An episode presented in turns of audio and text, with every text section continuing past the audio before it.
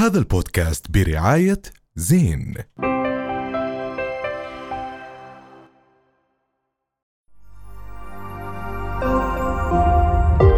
رؤيا بودكاست.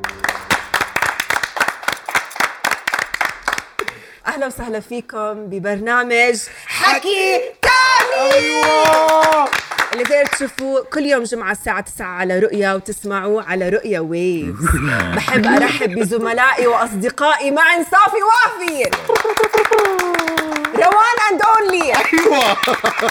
أحمد. thank you وأخيرا وليس أخيرا الديفا. علي يا فارس يا جماعة. شو؟ guys please كان أسبوع عظيم صراحة. آه، أسبوع رهيب كتير. أنت مش فاهمة أنت ليش لابس leather jacket آه، ما هو لأنه إحنا في جلد أحمد جلد ما هو إحنا شهر لأنه ستة. بشهر ستة عم نشوف الأجواء بتك... يعني إحنا البلد الوحيد في العالم اللي ممكن تلبس فيه جاكيت بالضبط. وشورت و لا مش الوحيد. بالعالم. آه بس والله. آه مش الوحيد بالعالم بس بدي أحكي شغلة صراحة. على موضوع الحلقة الماضية اللي بال comments صاروا يحكوا إنه ما عندنا تغير مناخي عدد كبير من الناس كانوا عم بيحكوا إنه ما في شيء اسمه تغير رد مناخي الجو عليهم. آه بس بدي أحكي بالضبط رد الجو عليهم. الاحد الأحد كان عندنا صيف الاثنين كان عندنا خريف الثلاثاء كان عندنا شتاء الاربعاء كان عندنا آه، ربيع والخميس كل جميع ما ذكر. 100% والجمعة كانت الدنيا شوب واليوم إحنا بس. بس, بس أنا عم بسمع إنه راح تستمر هاي التقلبات الجوية خلال صيف 2023 حتى شهر 8 يعني هذا العدم الاستقرار الجوي اللي صار مستمر خلال هاي الصيفيه حسب طبعا يعني تنبؤات الأرصاد طب فكركم. تغيير تغيير المناخ عم بيأثر على ال- الكائنات الحية اللي بالبحر؟ يعني نحن كثير إسا قاعدين عم نشوف فيديوهات لقرش السمك إيش بسموه؟ آه، سمك القرش. سمك- سمك بالضبط القرش. عادي. زي الجاكيت. هذا زي الجاكيت. سمك القرش كثير قاعد عم بيقرب على الشط ففكركم هذا له دخل أظن أنا آه أظن إنه له دخل. آه وإحنا شفنا حادث الأسبوع الماضي في في مصر. لشاب روسي التهموا ال- ال- القرش. وبعدين حنطوا القرش طبعا. هم. بس حرام صراحة. اي ثينك إنه أحسن. بعرف بعرف إنه وصار في تخوف عندنا من الموضوع خصوصا البحر الأحمر وخليج بس سلطة العقبه العقبة نفت إنه يكون موجود في قروش قريبة من الشاطئ. بس بتخيل موضوع التغير المناخي كمان بيأثر قاعد على الكائنات مية وكيف. أكيد. بس بحس الموضوع بس بالأردن يعني الموضوع هيك أنا حاسس. أنت عايش بس بالأردن ما بت- ما بتفرج برا احمد ما سمعتش في حوادث أخرى يعني أو أشياء ثانية أو التغير المناخي لهي الدرجة آه، بس في الأردن. بس شفنا كمان ال dolphins كمان بالعقبة كثير صوروها هاي آه. السنة أنا ما شفت تامر هالقد الفيس عمل فيديو حلو صراحة. آه، كتير. كان حلو.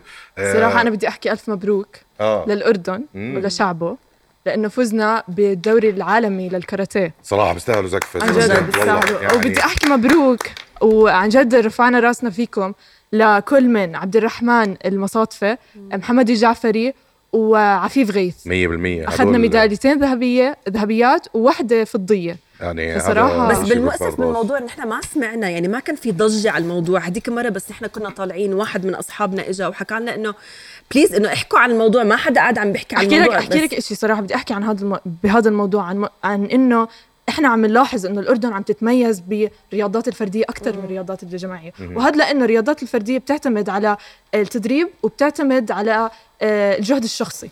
مش طبعاً، بحاجة لعمل مؤسسات كبيرة. كبير. الرياضات الفردية. يعني مثلا بالتايكوندو كان في عندنا بطولات رائعة كثير انعملت وهي الرياضات الفردية زي ما حكيتي.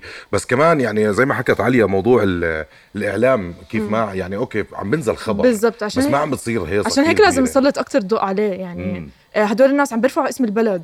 للأسف الأخبار السلبية تطغى أكثر من الأخبار الإيجابية يعني بمر الخبر الإيجابي مرور آه، الكرام. وللأسف إحنا لا نعتز ببطولاتنا ولا نعتز ب- ب- بالأشياء اللي بنقدمها خارج ال- خارج البلد. دائما عيننا للأسف ولن أعمم يعني عيننا على الأمور شوي بتضايقنا صح في وقلل من قيمتنا. في منه آه، بفكر كيف واكاديميا الأسبوع الماضي آه، الكويت آه، وقفت الابتعاث وهذا كان خبر آه،. مهم. آه، وقفت الابتعاث للأردن ومصر.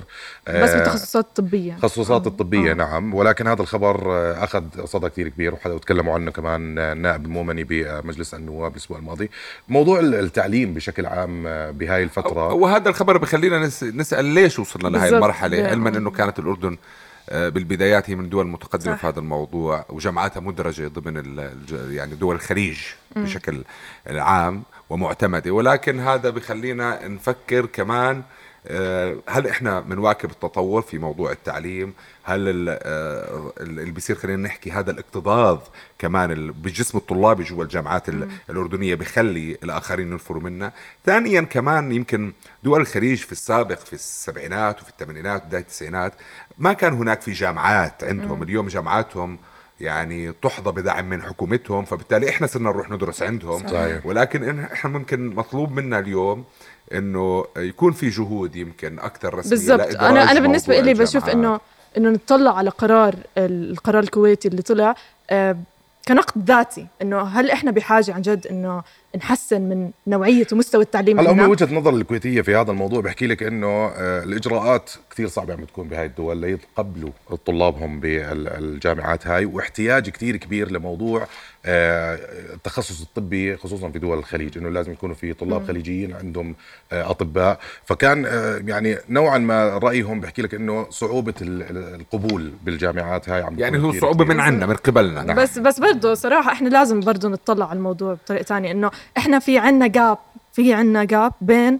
آه إيش بده سوق العمل آه، وإيش عم ناخذ. بالجامعات فإحنا هاي- لازم شوي نشتغل إنه نسد هاي المخرجات. نشتغل على المخرجات مخرجات اللي بتصير بالتعليم وكمان فكرة ال- الاحتياجات ال- السوق وكمان في نقطة الأخيرة ويمكن اللي هم عم بكون في هجرة لكفاءات من المدرسين برا البعض وبعض المدرسين لا, لا يزالوا بال- بالتعليم التقليدي ومش عم بيواكبوا التطور. يعني نتمنى إنه إن شاء الله دائما حديثا عن موضوع سوق العمل آه، الأسبوع الماضي كان آه، اليوم العالمي لمكافحة عمالة الأطفال وهذا إشي كثير مهم صراحة نحكي فيه لليوم آه، ودائما نحب نحكي بوجهة نظر ثانية بحكي ثاني اللي هو مع إحنا مين لازم نلوم بهذا الشيء يعني بالربع الأول هلا استنى. شوي قبل ما نحكي مين لازم نلوم بدنا نحكي شو الأسباب الحقيقية وراء هذا الشيء وخلينا نحكي بصوت عالي ونبطل نعيد الحكي المؤسسات اللي فعليا ما عم بيعمل التغيير المطلوب. ونحكي إنه إحنا في عنا فقر وفي عنا بطالة. الكبار مش لاقيين شغل. وإذا لقوا شغل بيكون بمبلغ لا يذكر. فالأطفال عم عم بيلجأوا بإنهم يروحوا ويساعدوا أهلهم. هاي واحد. ثاني شيء نرجع نحكي عن التعليم. وعن نوعية التعليم اللي بناخذها صحيح في مؤسسات التعليمية والإنفاق صح. الجيد على التعليم كمان أوكي في. مؤسسات عم تشتغل على تحسين نوعية التعليم. بس إحنا لسه عندنا بالأردن. في فئات عم تحصل على تعليم أفضل بمراحل من فئات تانية. وهذا بخلي الطفل يفكر إنه أنا إيش اللي عم بتعلمه؟ وصارت قبل فترة إذا بتتذكروا. ويحكي خلص خليني أروح أشتغل بلا مش عم بستفيد شيء من كل اللي عم بتعلمه. هلأ في كمان في موضوع كتير مهم. اليوم في كتير من الأهل آه، أبنائهم بيضطروا إنهم يساعدوهم في تحسين الدخل اليوم لو كان في آه، توفير فرص لائقة للبالغين خلينا نحكي ليساعدوا أهلهم في تحسين الدخل هاي نقطة كثير مهمة. ولكن المؤسسات اللي لها بتشتغل خلينا نحكي عشرات السنوات واللي يمكن يعني مئات السنين على موضوع عمالة الأطفال. اليوم هل هذا الحكي من توفير أنظمة حماية للطفل توفير بيئة تعليمية جيدة آه، آه، تحسين البيئة التعليمية كمان؟ ما يكون بتنفر اليوم عندنا قديش في عندنا متسربين من المدارس بيطلع صح. من المدرسة بروح بيشتغل ميكانيكي وبيشتغل قطاعات تانية. إحنا بنحكي في هذا الحكي ولكن هل في هاي الجهود العالمية بالضبط. ليكافحوا هذا هل هل هل بأخذوا خطوات ملموسة تجاه هذا لا الإشي؟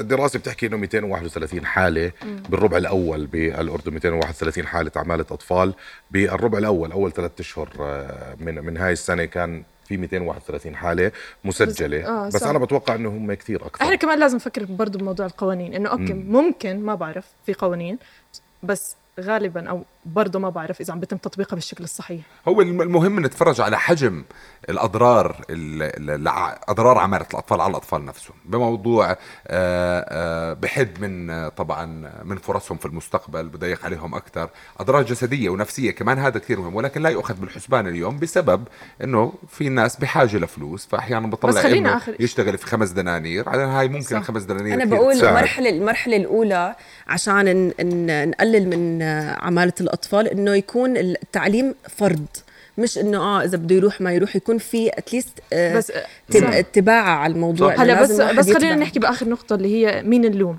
إحنا بدنا نلوم الأسرة أول بدنا نلوم النظام بس ما التعليمي بتقدر تلوم الأسرة. يعني الأسرة إذا كانت محتاجة وكان آه، رب بدك- من ناحية إنها ضحية. آه يعني انت لا- الأسرة لا- ضحية لا- كثير كبيرة بهذا الشيء لسياسة اقتصادية معينة. يعني بس برضه آه، عليها دور الأسرة عليها دور النظام التعليمي عليه دور. الرأسمالي اللي بي- بيستغل إنه يوظف الطفل بدل ما يوظف آه، البالغ آه، عشان يوفر برضه عليه دور.